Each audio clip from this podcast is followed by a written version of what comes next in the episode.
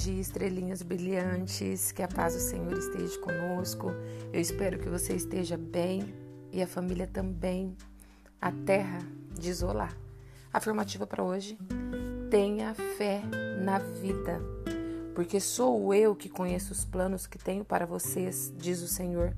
Planos de fazê-los prosperar e não de causar dano.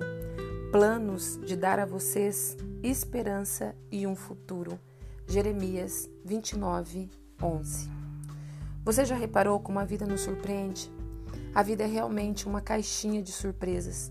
De onde menos esperamos, saem coisas surpreendentes que mudam completamente a nossa existência. Por mais que façamos planos, por mais que sonhemos e tentemos controlar o nosso futuro, há coisas que não estão nas nossas mãos. O melhor a fazer é estarmos preparados Precisamos ser flexíveis, porque de repente podemos ter a vida de pernas para o ar. O importante é não nos assustarmos, não nos desesperarmos. É preciso ter paz, esperança e paciência sempre. Tudo que ainda não acabou pode mudar e cabe a nós conhecer os nossos pontos fortes e fracos e ter um pensamento positivo para fazer com que das crises saiam belas oportunidades de transformar a nossa vida.